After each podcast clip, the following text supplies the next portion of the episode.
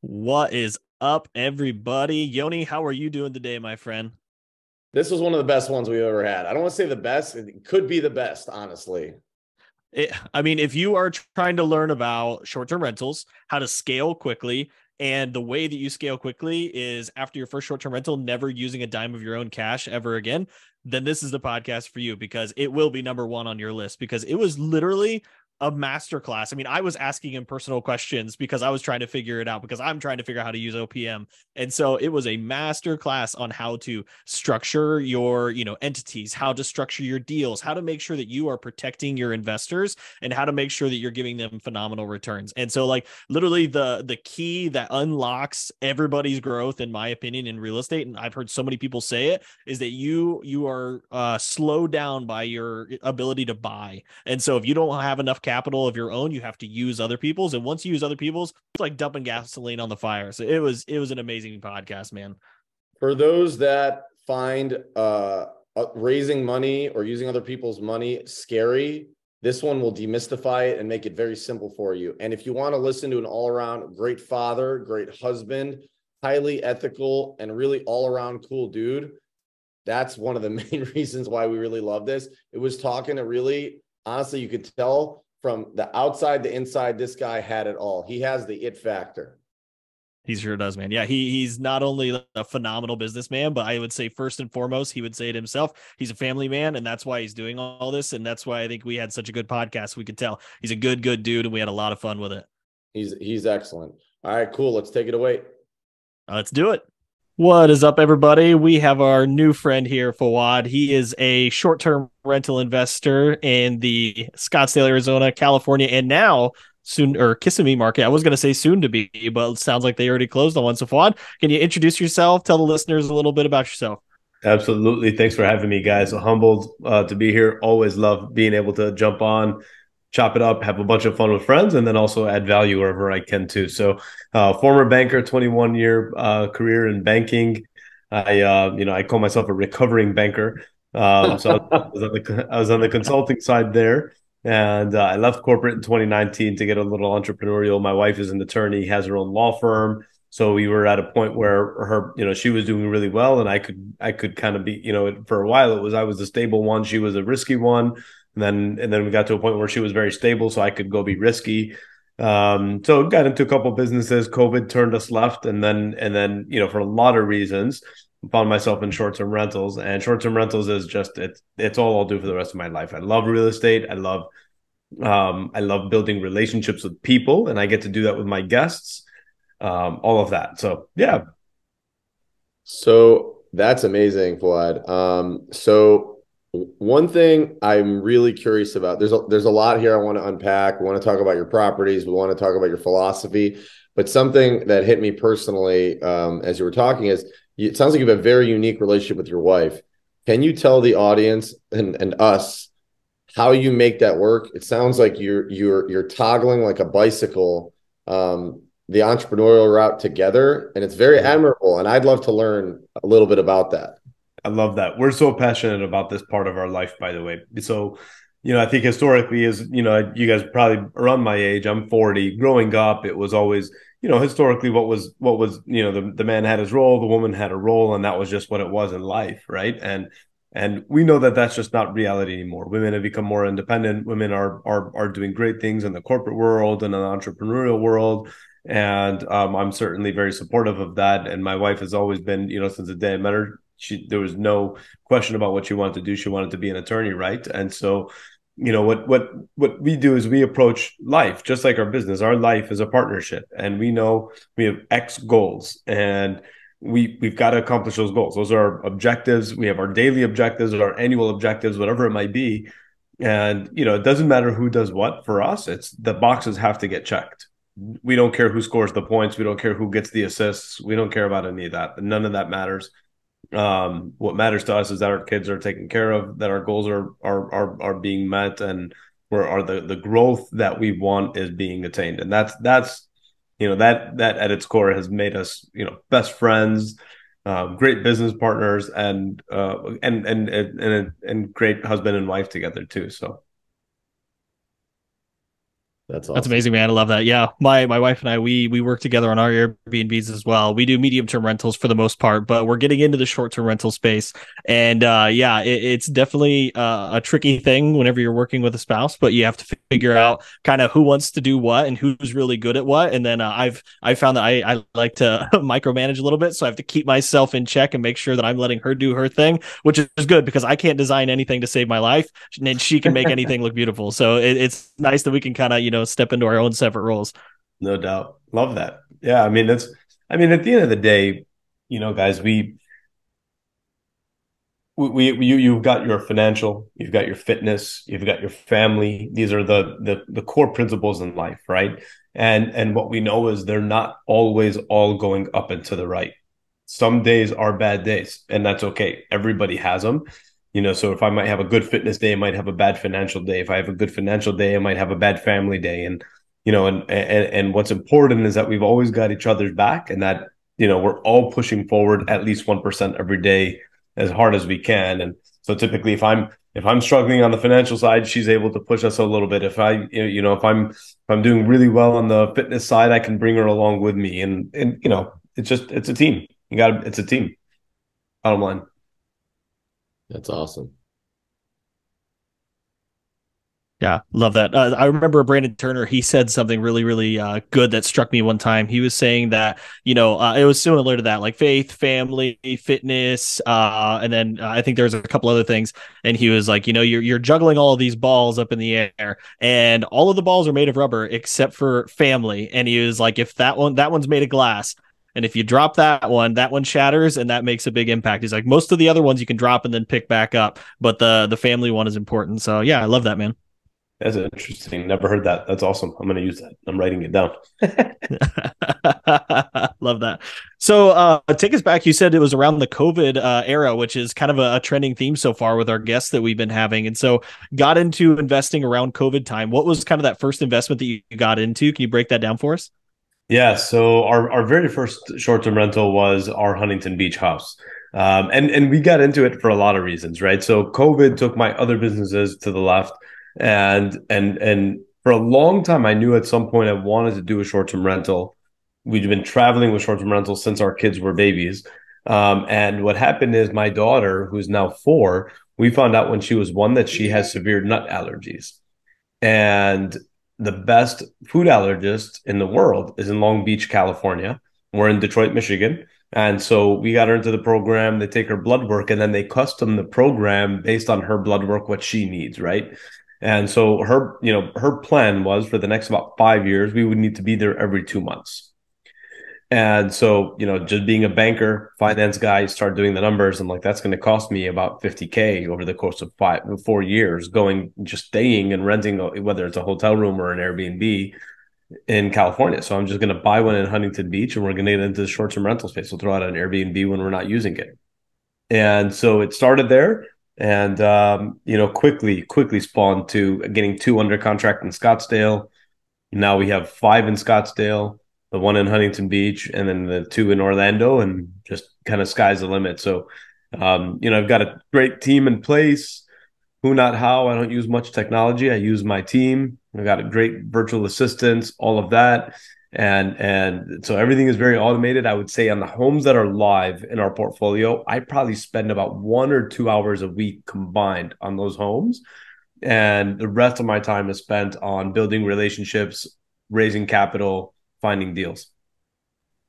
Okay, so there's a couple things, strings that I want that we're probably going to pull from here, but it sounds like you're a very, uh, I'm, it sounds like you're somewhat, uh, you're very self motivated and based on that bookshelf, self taught. So I want to hear a little bit about your systems. I use VAs, um, like I use a VA for VAs run my life. Okay, yeah. like on the personal and on the professional side, on the Fetchit side, on our development side, which we can talk about offline. But I want to hear a little bit your philosophy on systems and VAs and why you think that's important. And, and just bookmark note that you came from the corporate world, which I don't think is using VAs really ever. It's a very entrepreneurial thing. So I want to hear why you think why it resonates so much with you and in your system. Yeah, absolutely. So you know, coming from a consulting background, one thing I know is the more you layer technology over technology over technology, the worse you get off, but not the better, right? And so if you get into the short-term rental space and you start to learn, what you what you find is everybody wants you to buy this software and subscribe to that and do this and bring that in and integrate this and then API that and channel this and all this stuff. And it's like, whoa, guys, like and then and then they're all complaining about an Airbnb bus and they're wondering why they can't get their occupancy rate up and they can't get any bookings and they can't find themselves faster than the fifth page of the search results. And it's like because you guys have all this technology that's layered into each other. So not only are you fighting the, the, the algorithm of Airbnb and VRBO, but now you're fighting the algorithm of your property management channel, and you're integrating that into the algorithm of the Airbnb, and then you're fighting the algorithm on PriceLabs, and you're bringing that in, and so for me, I just said rather than give away all of our money, all of our gross revenue that we're bringing in, paying for all these subscriptions and complicating our integrations, let's keep everything very plain and vanilla. We're directly listed on Airbnb and VRBO, no property management software, nothing. I've got a team. Mm. They handle all of our kind of like our onboarding, our guest onboarding, right? So we get a booking, they then get the rental agreements out, they get the the bookings handled, they get the guidebooks customized and sent over to the guests. You know, and we we get them checked in on time. We they communicate with my guests for me and everything.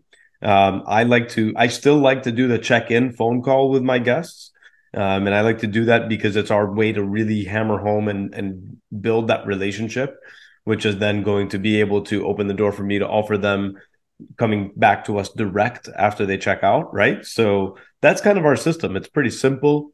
Um, I think Airbnb and VRBO have all the tools right within them that you need. They have smart pricing. They have their versions of dynamic pricing tools. They're not the most elaborate or robust dynamic pricing tools, but they're enough. And so we use them. We got no issues getting our properties booked. We got no issues. As a matter of fact, we're up in our pricing right now, 40% year over year relative to last year. Oh um, yeah. So we're, you know, you know, I, I, I, I find it to be actually I don't want to call it easy, but but pretty straightforward in in, in the best way to manage and, and and and streamline this. Yeah, that's super interesting. I, I think you're probably the only Airbnb investor I've ever talked to that has, you know, any sort of level of scale that's not using some sort of a property management software. That's super interesting. So, how do you make sure that you have enough like checks and balances in place in case like you know one of your cornerstone VAs decides that they're leaving or something like that how are you making sure that you're spreading out your risk a little bit. Yep, there's there's a plus one philosophy I have. So if I need two VAs, I hire three. If I need three, I hire four. Um, so always have one extra in the bank that's trained and ready to go. So if I ever lose one, I'm actually at my optimal number. I can go get one extra one, train that one. So I'm always training them proactively rather than reactively. That's awesome. Gotcha. That's so smart. That's so smart. And then uh, you touched on the uh, raising capital side of things, which is something that uh, Yonatan and I are kind of uh, dipping our toes into because we're looking at doing some uh, developments kind of out in your neck of the woods with well not not Detroit but uh, your first property out towards uh, Malibu area. And so can you touch on raising capital how you've gone about that? Because I mean you were a banker so you're at least familiar with the financial yep. side of things. But um how does that look? How are you structuring partnerships? Because that's always something that people are very interested in because they might be able to get you know one Airbnb or maybe two under their belt but then they're tapped out with their DTI or they just don't have the capital. So then they need to, to bring on a financial financial partner or private money or something like that to be able to move the ball forward. So how have you done that? Yeah, so two things I, I'll, I'll lead with on that. Right, what are the three sexiest letters in real estate? Do you guys know? I don't know. I don't know. I don't know, but my brain just thinks cash flow. But no, I'll shut up. Letters. OPM, other people's money. Ah. Right. Um, so it's, you know, yep. my mentor said to me, it's really easy in real estate to run out of your own money, but you can never run out of other people's money. And so for me, that was a real quick kind of slap in the face that after I bought that one in Huntington Beach, I'm never using my own money again. So we raise money. That's what we do. We bring in other partners. We we I find a deal, go get the money, they do the down payment. We finance as much as we can. So it's typically 20 to 25% down payment. We finance as much as we can. And then the investor is also doing the furnishings and all of that. We're 50 50 on the property, 50 50 on the net uh, revenue uh, out of the out of the re- the rental income. I get a 15% uh, management fee, of course, of the gross. And then, uh, you know, cash, you know, tax advantages, appreciation, all that. It's all 50 50.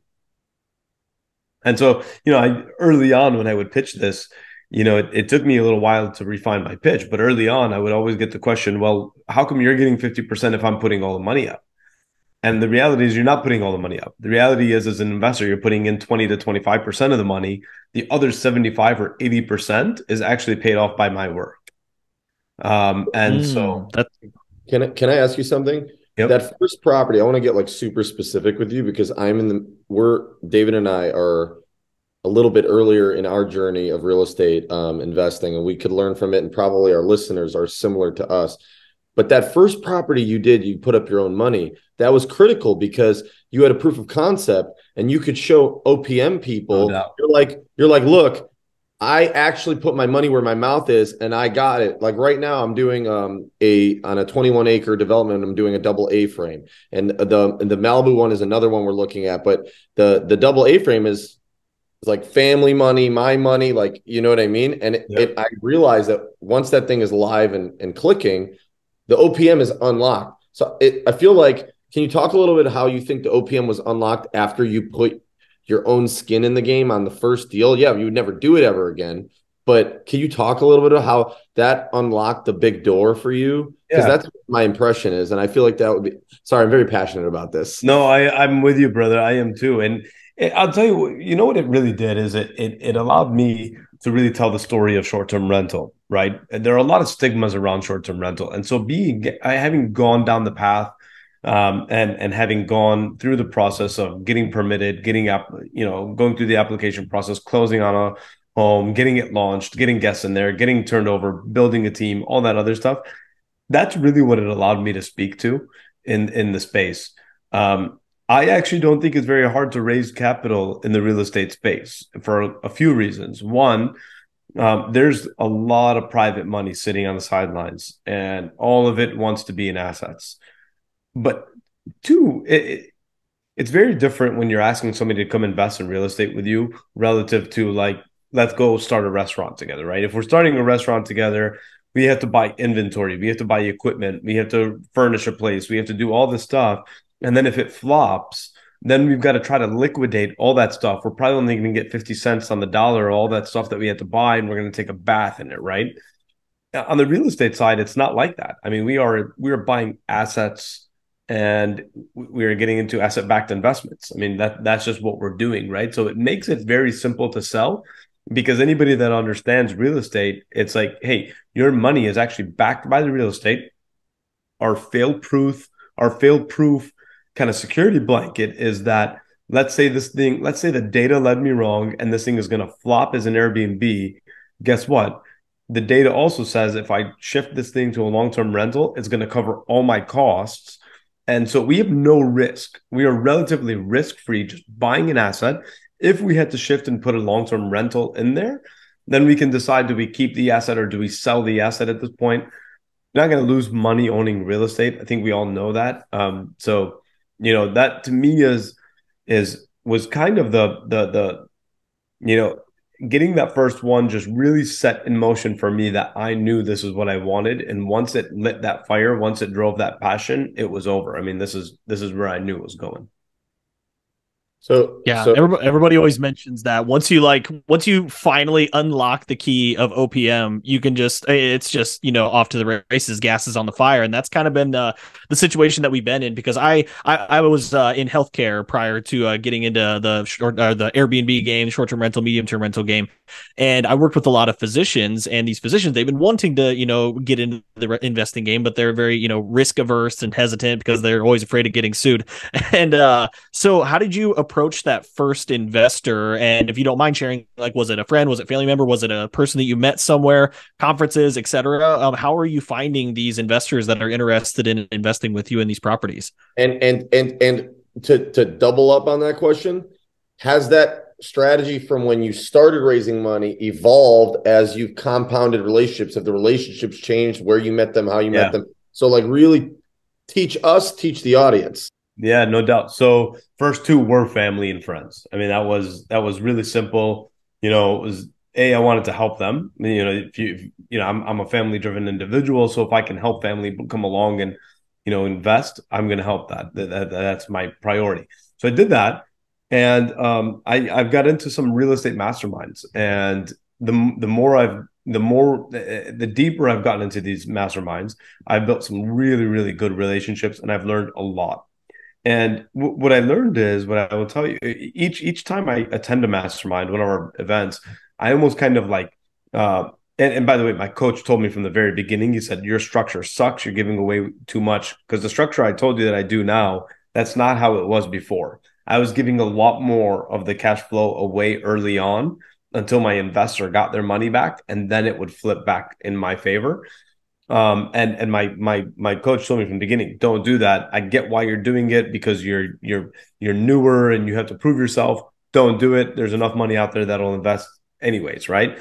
Um, and so he was absolutely right. So after I got a couple down with my with my family, and I started to meet all these people that helped me kind of get my structure where it is now there was one thing that I had to get rid of in my in my own baggage, and it was I'm very conservative when it comes to using other people's money because I wanted to make sure that every deal I brought to the table, I wanted to make sure it was a home run. And where I was wrong about that, not that there's anything wrong with that. Believe me, we all we all want to hit a home run, right? But what what what some of the these my peers in these masterminds help me understand is not everything has to be a home run. And there's guys in this room that want to do business and want to give you their money and you're making them wait because you're underwriting and underwriting and underwriting waiting for the home run. And this this particular guy who who invested you know gentleman who who's now a great friend of mine he invented or he he invested in the first one that I did in uh Kissimmee. And he said to me I told you 6 months ago I wanted to do a deal with you. You've underwritten about 500 deals and you've brought me none. I'm a veteran real estate inv- investor. Go get me a double. And it was like the light bulb went off in my head that I went about this all wrong. I went about this all by my expectations of what I could deliver, as opposed to understanding what my investor wanted and starting with the end in mind. And kind of having that freedom now in my brain, what it's allowed me to do is now as I talk to investors that are interested, I get to know what they want and what their expectations are, right? So you might have one guy that really is big on cash flow, and then you might have another guy that's just really big on tax savings. So really getting to the point and understanding what your investor wants, you can then start drawing out on your chart. You know, I got my home run bucket, I got my triple bucket, my double bucket, and my single bucket.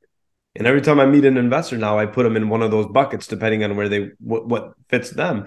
Now every time I underwrite a deal, it fits in one of those buckets. I just have to go see if I have the right investor for it. So I, you know, whereas I was finding one for every five, you know, one property in every 500 that I underwrote, now I can find a hundred for every 500 that I underwrite because they all belong in a bucket. Love that, man. Yeah. So then, the uh, like the uh, the next question that almost everybody asks, including myself, and I, I even like I've talked to multiple people about this, but it's like a mental block for me. Is how do you structure the entities with you know I, I for the most part, whenever I've heard from people, you just do, you know, a 50 50 partnership with an LLC. The LLC, you know, then uh, all the money passes through there and then the income passes to, you know, whoever, however you have the deal structured. And then taxes go on to, you know, each individual person at whatever their tax rate is. But for whatever reason, I still have a mental block with, uh, you know, just, I, I think I just need to do a deal with somebody so that I understand it a little bit better. Would you mind touching on how you'd structure some of your deals in the past? Yeah, no doubt. So every every home is its own LLC. So Crescent Retreats, this logo here, this is our brand. Um, this is what we use as our marketing platform. But just like Airbnb doesn't own any real estate, either does um, uh, Crescent Retreats. So each home is its own LLC, and you know, so take LLC A, revenue comes in. You know, we pay all of our expenses. Everything happens out of that LLC, and at the end of the year, we then have a K one that goes to each of the investors so typically what we do is I have my own entity and my investor will have their own entity and each of those entities will be the members on the in on the actual purchasing entity, right? So if we're buying one, two, three, you know, Jonathan Drive, um, then one, two, three Jonathan Drive LLC is probably going to be the name of the LLC that we form that's going to create or going to going to purchase that property. Then I have my own LLC and then my investor will have their own LLC. They're both members of that purchasing LLC. So we'll be 50 50 on it. And so 123 Jonathan Drive at the end of the year, LLC will have a K1 that goes to my entity and a K1 that goes to my investor's entity. And that that K1 is all encompassing of the revenue, the profit, you know, well, the profit and any tax uh, advantages and whatnot. So I get the K1. I get the K1. How do you, two questions. How do you handle your distributions? I'm going to assume that you keep it all in the bank until, you know, once a year you decide to make distributions or not make distributions. I, I know everyone's different, so that's why I'm asking. Yeah. And the other the other thing um, I was going to ask about is the way the equity works going into a refinancing because I know that's like the, what everybody is thinking about. Um, and that's what David and I dream about on this Malibu dream of ours. We have this dream of this Malibu development, post Smoky Mountains development that I'm already currently building on. That we have this dream Malibu, like, what would the equity splits be? What would it take for us to have to refinance it? How would we make distributions? So we're asking because there's probably tons of people doing developments all over the country, including ourselves in our own dream. And I'm wondering what those little, little teeny tiny details are important and how you did it on these different LLCs and different K1s. Yeah, so the what we do is actually you're well first of all you are absolutely right. Everybody does it differently. There's no right and wrong, right? Um, for me, what I'm comfortable with is all of the profit that we have goes towards the mortgages. And we actually will not distribute anything until the mortgages are paid for the year. So let's say let's say oh. By April, you know, like our Scottsdale properties, for instance, Scottsdale and Phoenix, our busiest time of the year is January through April. And we're on average, we're about paying our entire mortgage, you know, for the year, all 12 of our monthly payments off by the end of April. So what'll happen is every time we make money, we got profit, boom, make a payment, boom, make a payment, make a payment, make a payment. So by the end of April, what happens is we've got all of our payments made on the mortgage for the year.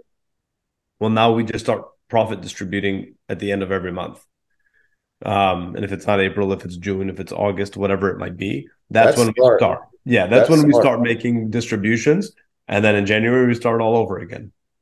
But we always keep a buffer. Dude, that is a. But we always keep a buffer. A, a, a five thousand dollar buffer stays in the account at all times, unless the mortgage payment is more. If the mortgage payment is more, then it goes up and we round up to the next thousand. Um, but yeah, that's that's that's the model.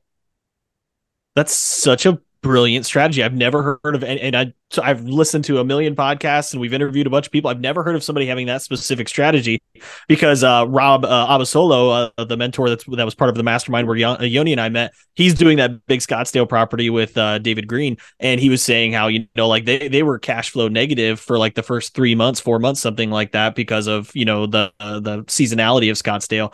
And but if you're you know starting out or whatever, and you're you know in the busier season, and you're like thinking, oh yeah, everything's great, start distributing everything and then all of a sudden you hit the slow season and you're like crap we're gonna have to like come out of pocket to try and cover these mortgages. If you uh, so you actually like physically pay those actual mortgages to the bank and the bank will yep. almost prorate those or you just stack them inside a checking account that it pulls out of? No i, I make the payment.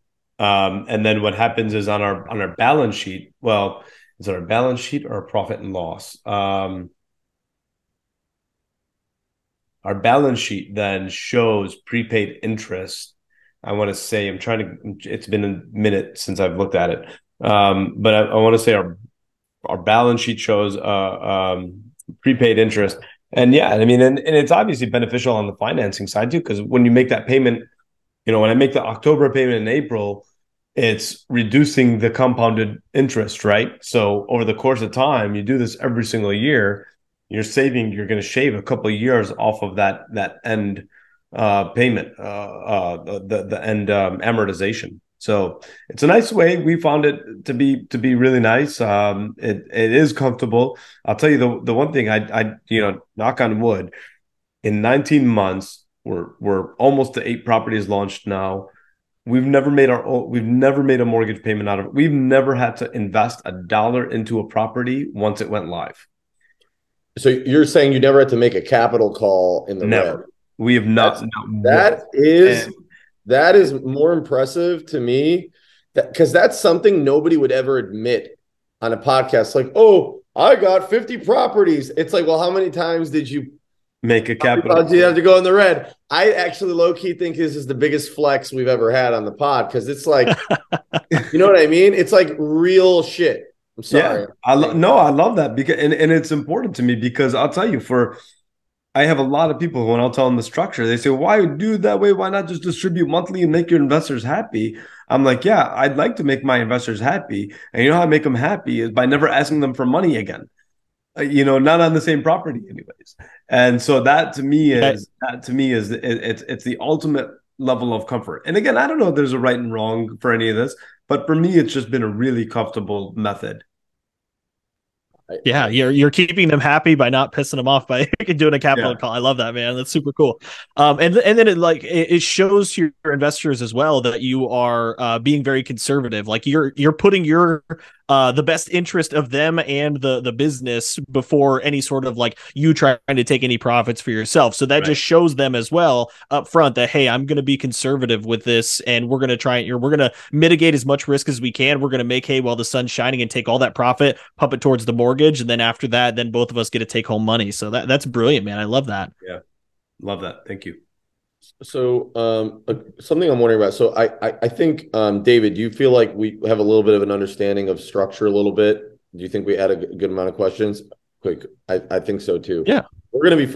By the way, we are definitely gonna be friends. Just want to say that right off the top. Uh, well, whatever you're developing in Malibu, it sounds like I'm gonna have to come check it out. Yeah, so uh, I'll talk a little bit about you. Normally, we don't talk a lot about what we're doing. We try to spotlight on you, but I feel like it's a good template given your area of expertise. David and I, we were thinking about going to these smaller markets. And what we realized, we're like, you know what? If I'm getting development experience to the Smoky Mountains and we're going to really do this OPM thing, we were just talking about this earlier today. Why not really go for something that's a big dream that we want to do anyway? Who knows how long it takes to get the building permits anyway? We found out it takes two years in a good scenario over there.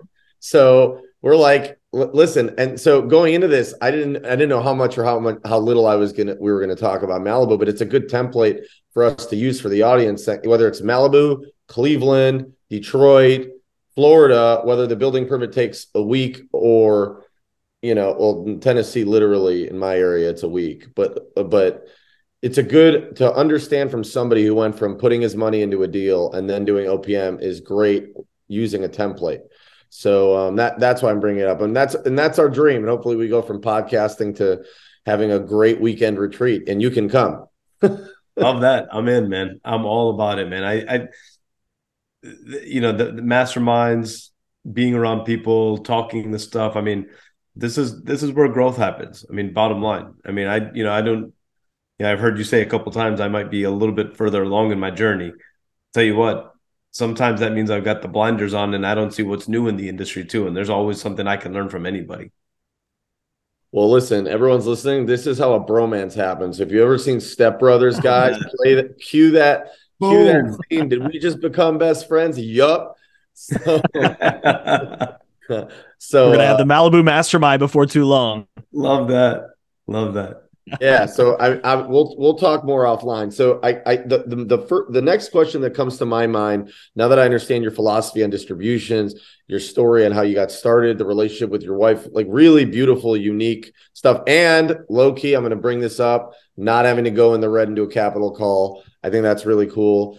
Um but tell me a little bit about your vision going into the next two years. Like what what do you want to do? What do you want to get involved in? Obviously you just mentioned you want to talk to other people make sure you don't have any blind spots but like before this conversation and even during this conversation like what what's on your vision board? What's in your affirmations? Like yeah. what do you what do you now you know ours but like what what what are the things you dream about for your wife for your family? Uh, you seem very family driven um, yep. I'm, I'm, also Middle Eastern and very family driven as well. So um, I'm sure we're probably cousins in a lot of ways.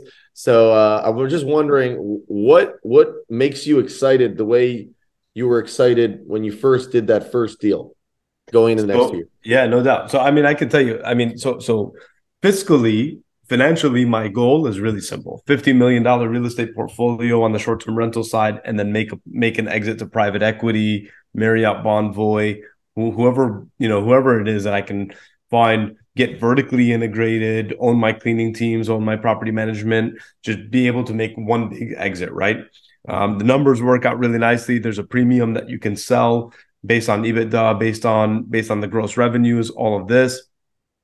And why that makes me excited is so I left corporate where I was a 21 year banker, had a had a nice career, you know, and and I was, you know, on my on a path. Had I continued, I would continue to grow in my career. But you know, guys, my kids are eight, seven, and four, and you want to ask me my favorite thing to do in life, and it's be a dad. It's pretty simple, and I want to spend all my time with my kids. That's fun for me, and so if I were ever able to well, first of all, if I do, if I'm not successful in making that exit, that's great because then I'm running a fifty million dollar real estate portfolio. But if I am able to make that exit, then I start all over again in a very niche market. And you know, I have a couple ideas as to how I would do it, um, but I would do it with my kids. Um, we are we are planning and starting our own family mastermind because our kids always ask us why we're leaving and you know why I go mastermind, why my uh, wife goes in masterminds, and so we want to start a, a, family mastermind, and they've already got a name for it, core values for it, all of that. So if you you know my financial goals are a, but my real reason, my why is I want to make be able to give my time to my kids so that we can make an impact together and help others get entrepreneurial and get into real estate. I think you know, forgive me, but I think it's a fucking crime that real estate is not taught in schools at sixth grade. I think it's a damn shame. I think it's um by design. I can yes, by design and I can, you know, I can go down that path. I won't do it right now because I mean I can I can do this for a while, but um bottom line is I want you know we can't solve the world's problems, but I want to take a big punch at it. I want to I want to get our kids into it and I want to I want to get other kids into it as well. That's amazing. That's amazing. That um, is amazing, man. Yeah, I, I, I love that idea. Thanks. Because I yeah, I think that uh like what like you said i mean we can touch on it a little bit like it is absolutely insane that literally no point in any sort of schooling for 12 years do they teach you anything about any sort of financial literacy. It's madness. And so the fact that you guys are already teaching your kids that and i'm excited. I don't have any kids yet my wife and i but you know whenever we do we're talking about you know we talk about it a lot like how are we going to raise them? Because my parents were both blue collar workers so were hers and like there just wasn't any talk about finances you know it was just kind of a taboo thing and especially living in the midwest. You just didn't talk about it. So now, you know, thinking about how are you going to move forward with that? And then uh, actually, I was listening to a podcast the other day, Brandon Turner's new podcast, where he's talking about like the the transfer to your children like uh, you know everybody always says what do you want to pass on to your children and like i'm i'm i'm assuming that you don't want to just hand over the 50 million dollar uh, portfolio and say here go crazy with it and blow all of it and you know make a mess so like what is what is the ultimate goal uh, with the mastermind of like what you're hoping to achieve with the kids if you don't mind sharing yeah, I mean, just ultimately taking control of their own path, right? I mean, I don't think humans are. I, I loved look. My job in banking was freaking amazing. I'll tell you guys, eighty percent of my time was spent with the C-suite of other banks on golf courses and in sports stadiums, right? Like I had a really, really cool job. But the more I realized, and the more I got into it, human beings we're, we're animals at our core we're animals and we're not made to just sit in cages we're not made to sit in offices and be told how, what to do, how to do, when to do, right? If I want to go to my kids' soccer game, I shouldn't have to ask to go. I could just get up and go. If I want to go somewhere, I should just be able to get up and go. If I want to do whatever I want, you know, if I, you know, whenever I, I wake up more tired sometimes than others, I shouldn't have to start working yet if I don't feel like working yet, right? I just think that that's human well, nature. Wanna, you want to work out, you want to work out at 11 a.m. You can do whatever you want to do right? Um, and and so my goal is to pass along the mindset of take control of your own time. I think with real estate you can do that and through a mastermind we can teach how to do that. That's that's the goal. So the mastermind we're starting um, it's not just for adults it will be for kids ages five and up. So adults start you got kids that are five and six you bring your kids and and the first meeting they might absorb 6% of whatever we talk about Second meeting, might absorb 11%, then 17%, and so on. But the goal is by the time that kid is 14, 15, 16, they know how to underwrite deals, they know how to search deals, they know how to invest, and they're no longer concerned about how do I go get $150,000 in debt in college so I can go get a $40,000 job. It's how do I go just make some money and, and get invested in real estate right away? And they can do that. I, I love that, Fouad. And, I'll, I'll tell you something. Anytime you have, if you have any new masterminds that David and I should join, just let us know. My man, love that. One hundred percent. I'll keep you guys posted on ours. That's awesome. For for real, not for real, because this David and I is a is a mastermind relationship. So mastermind Oh, cool. relationship. So we Where we, do you guys? What, what mastermind do you guys meet?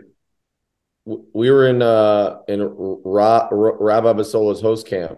Oh, um, cool. Community, and that Hmm. I, I wouldn't. I don't know if it's a classic classic mastermind. It's not operated that way, but it has it has the community aspect to it for sure, and that's how we met. So we we believe in these these things, and obviously I've read Think and Grow Rich, and we're going to ask you about your books and all that, and the subconscious mind and all. I'm sure you're into No that doubt.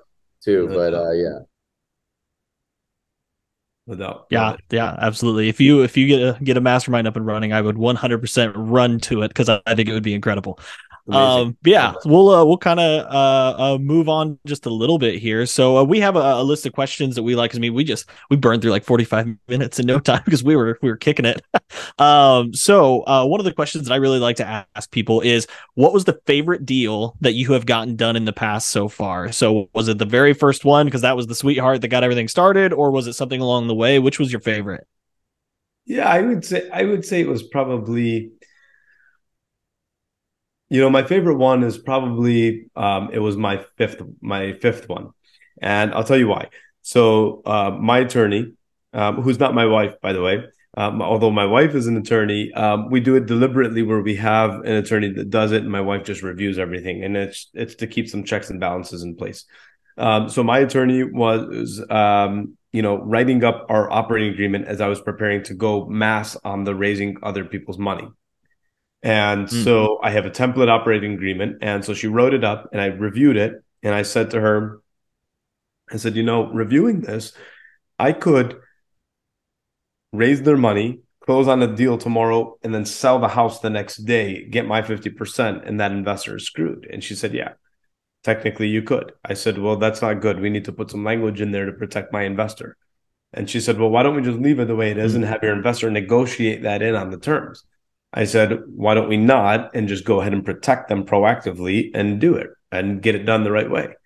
So she got it done. She edited it the way I wanted it. Two weeks goes by. She calls me, introduces me to her dad over lunch, and her dad does a deal with me because they saw the integrity, they saw the character, they saw the where my head was at, and that you know, no matter what, I'm always going to do right by people. My investors are the most important thing to me, and so that's probably my favorite deal, just because of how how how far I go out of my way to keep my integrity always really high. And it was obviously very well rewarded and, and noticed in that scenario. That's a beautiful story. Yeah. Thanks, man. That is that's amazing, man. Because a lot of people wouldn't wouldn't really think about that, and a lot of people, especially if their wife is telling them like, "No, just keep it in there. Why not?" You know, they would be like, "All right, screw it, let's just do that." But that, that really does speak highly to, uh, of your character and the way that you want to keep, you know, take care of your investors because that's the most important thing. You know, uh, I've heard from multiple people. They're like, "Okay, if an investor gives you one dollar, you need to treat it like it's five of your own dollars to make sure that you're, you know, keeping yourself in check and being conservative with it." So uh, if you don't mind, I mean, we keep talking about other people's money, you know, but it's it's such a great topic, and there's so many people that want to learn more about it. Do you mind sharing a little bit of how you guys structured that to make sure you were protecting your uh, investors? Yeah, I mean, it was, it, it- you know, just similar to what we said earlier. Oh, so how did how did I structure protecting them? So the the ultimately what I did Yeah. is I set milestones as to when my equity actually vests, right? And so they you have to either have four years have have had to elapse, or um, if they receive their money, their full investment back sooner, then we're good to go. Otherwise, if we're going to make any decisions on sales, then we make those decisions and my my share is pro is is prorated to what I've earned at that point and how much is vested at that point. So so uh, prorated at so the it- amount it- that you- so, you've so, earned. so in- the two the two key milestones there are a either the investor has to get all their money back before before I'm total fifty percent, or four years has to have elapsed and then and my fifty my fifty percent is fully in in, in tow there. Gotcha. And so is that 50% past what the in- investor's initial so let's say that they put $200,000 into the deal but you guys are going to sell it 2 years down the road and make 400. So they get their 200 back and and then, then you split the remaining no. 200 so you get 100 so, he gets 100 no, or how so what, happen, what happens is we count on the rental income to pay them back, right? So let's say they put 200 in. Once we make $400,000 it, you know, in in profit, then 200,000 of that is going to be theirs because we're 50-50 on the profit. So they'll have that 200,000, they'll be whole and my I'm now 50%, my 50% now fully fully in in place. Um, otherwise, if 4 years has elapsed and we're still a little short, I still get to 50% because I've done 4 years worth of work there. Yeah, absolutely. That makes perfect sense. I love that, man. Yeah, this is like, like masterclass on private money. This is phenomenal. so, yeah, um, yeah. Uh, this is amazing. This I'll is... send my invoice. there you go.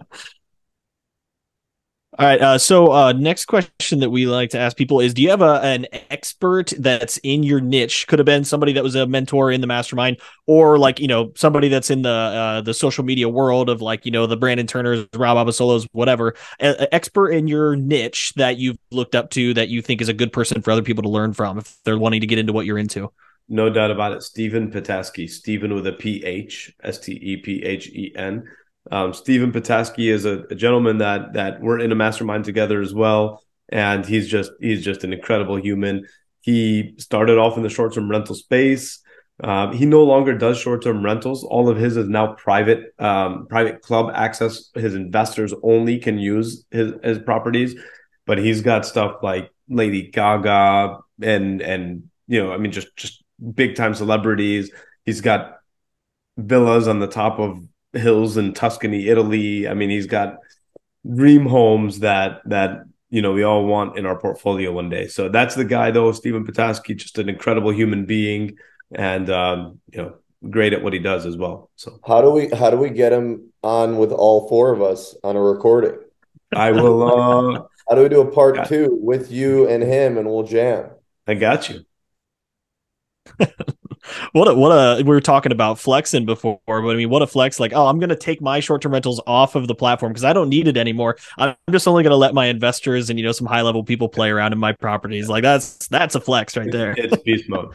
I, I I we didn't get into what made you leave the corporate world and what made Steven start his journey, but that is something that you know what I will ask. We're going to swap a question. I want to know why you did that because the reason why I know my why I had a big life elbow in the in the nose and the mouth and in the legs that made me leave. I had, we had a big I had a big family business. It was around 100 years in Cleveland, and we and I had to leave. I had to leave. It was it was it was leaving this earth, so I didn't really have a choice.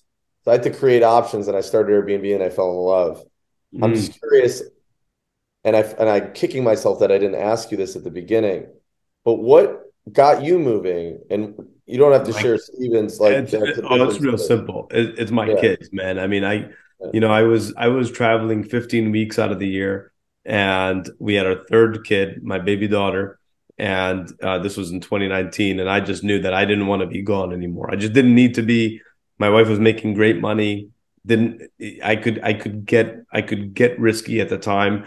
And and if I flopped as an entrepreneur I always knew I could go back to banking because I had a great career and great reputation. So I gave my boss a 9 month notice and um and and transition did things the right way helped hire my successor transition all of our projects our clients our territories everything.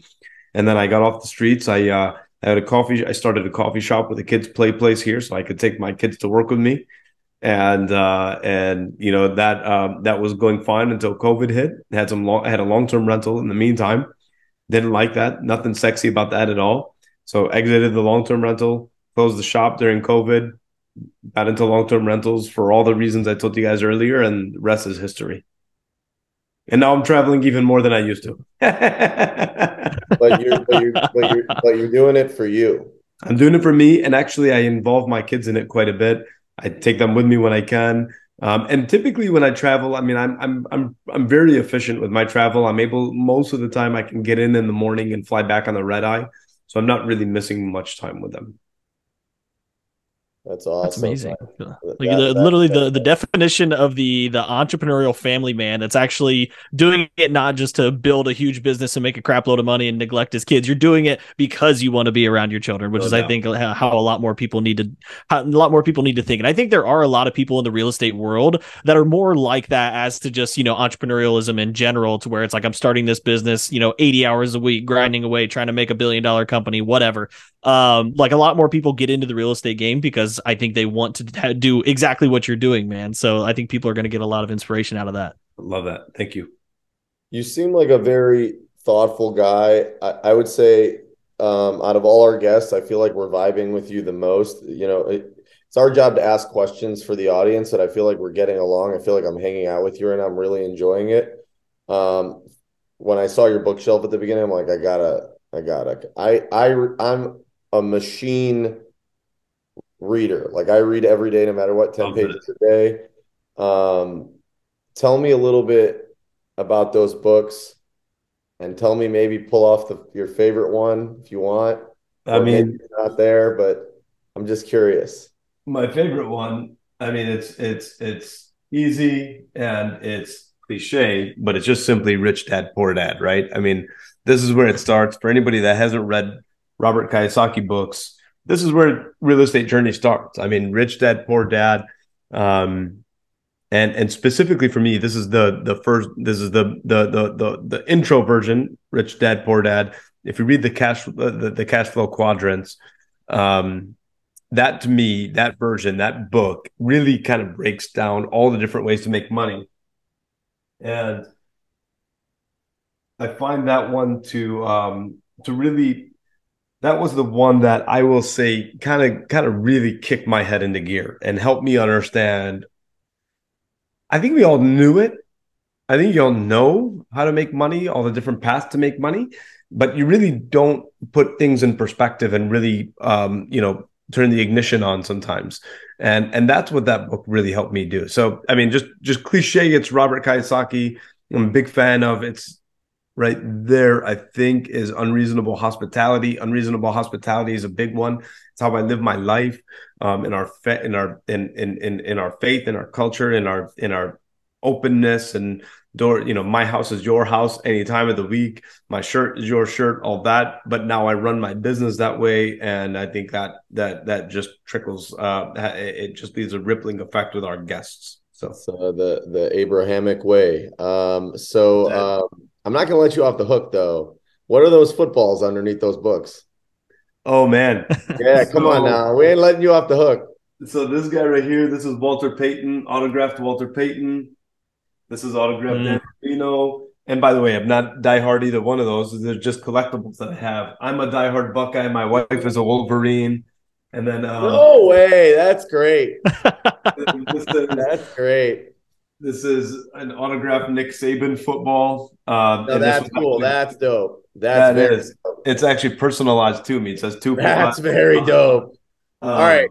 Did, is this like is this like rewards for for for cash flow and being a highly ethical uh steward of OPM?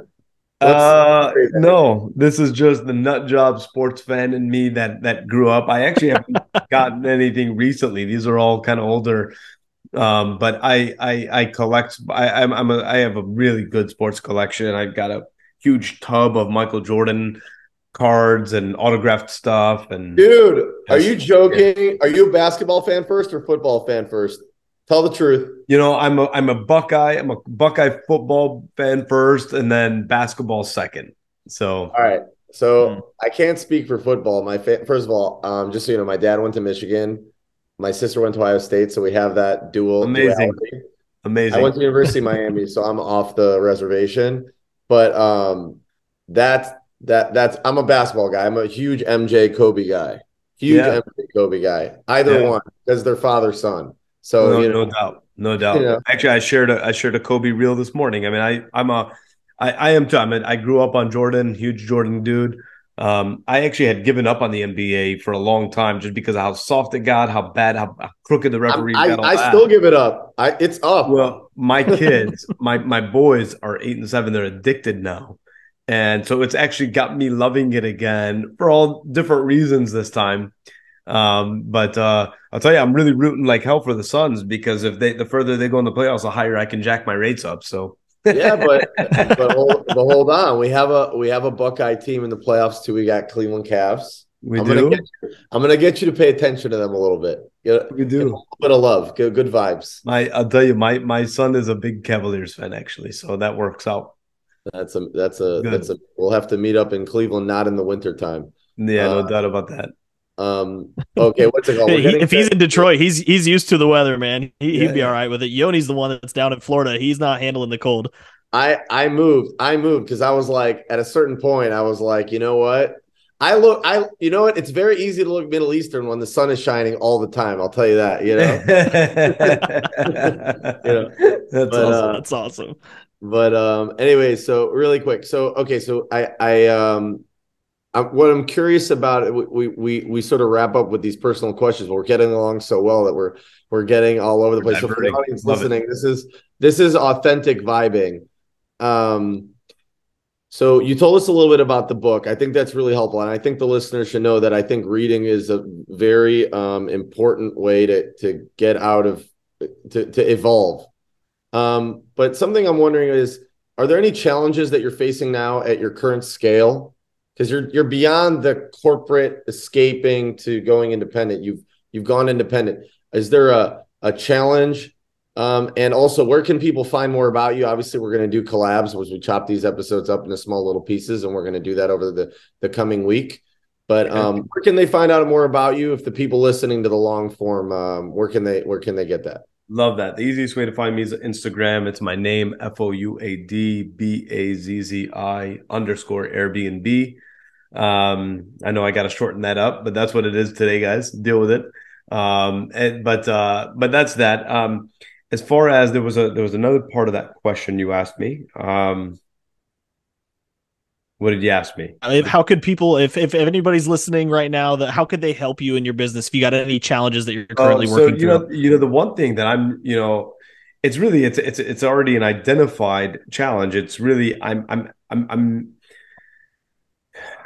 I'm almost ready to bring on somebody full time. Um, but I but I but I'm not quite there yet. And I'm not talking about a VA. I'm talking about somebody that's local, somebody that can really take over operation for me. Um, so that I can 100% focus on just relationships and capital. Um, so for instance, right now we've got one that we just closed that I'm I'm in the middle of design and theming and all that, and then another one that we're that we're working on getting closed in 30 days. And so a lot of my time now shifts to that, which then takes my time away from still going and nurturing more and more investor money and finding more deals for those investors because I have other investors that are ready to go and committed, but I really have to put a lot of my time into these two launches. So I'm not quite big enough yet to handle to hire out the the launch.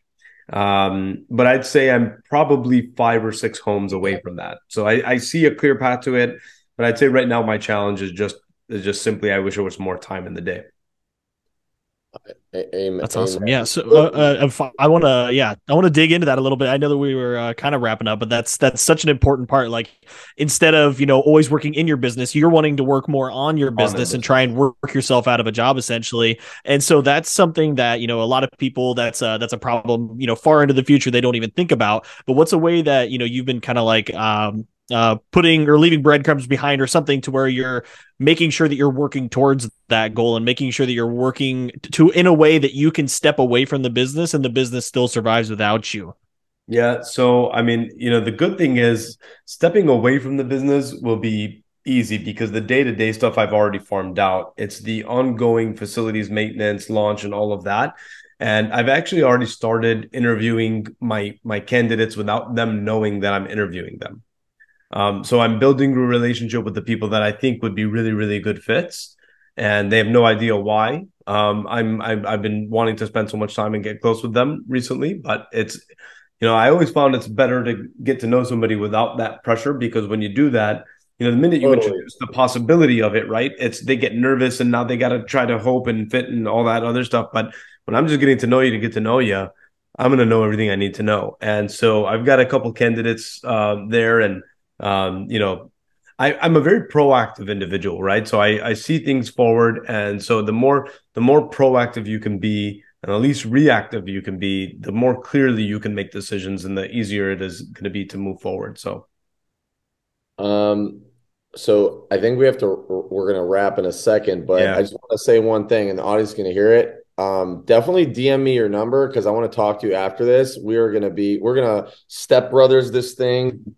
Love that. Recorded. I love uh, it. I, I just love your, your energy, your energy and your your your what you're about your ethical hustler midwest airbnb middle east welcoming good husband good father like this is like what everybody should be so love that um i think you're you got, you got yoni swo- swooning over there i love hey, it bro. David, I, I, you know man I, listen man it's it's you know, I, I always tell everybody, you know, I I uh when we talk about, you know, who we are, our faith, all that stuff, right? Like I, you know, I'm 99% of the the reason I am the faith I am is because of who I was born into. Probably the same for you guys, probably the same for 99% of the people out there in the world. And I think at, at its core, essentially, you got to be good people. And if you're good, then relationships like this start no matter what endlessly. And so if, if, anything if that's if that's what you're taking away from from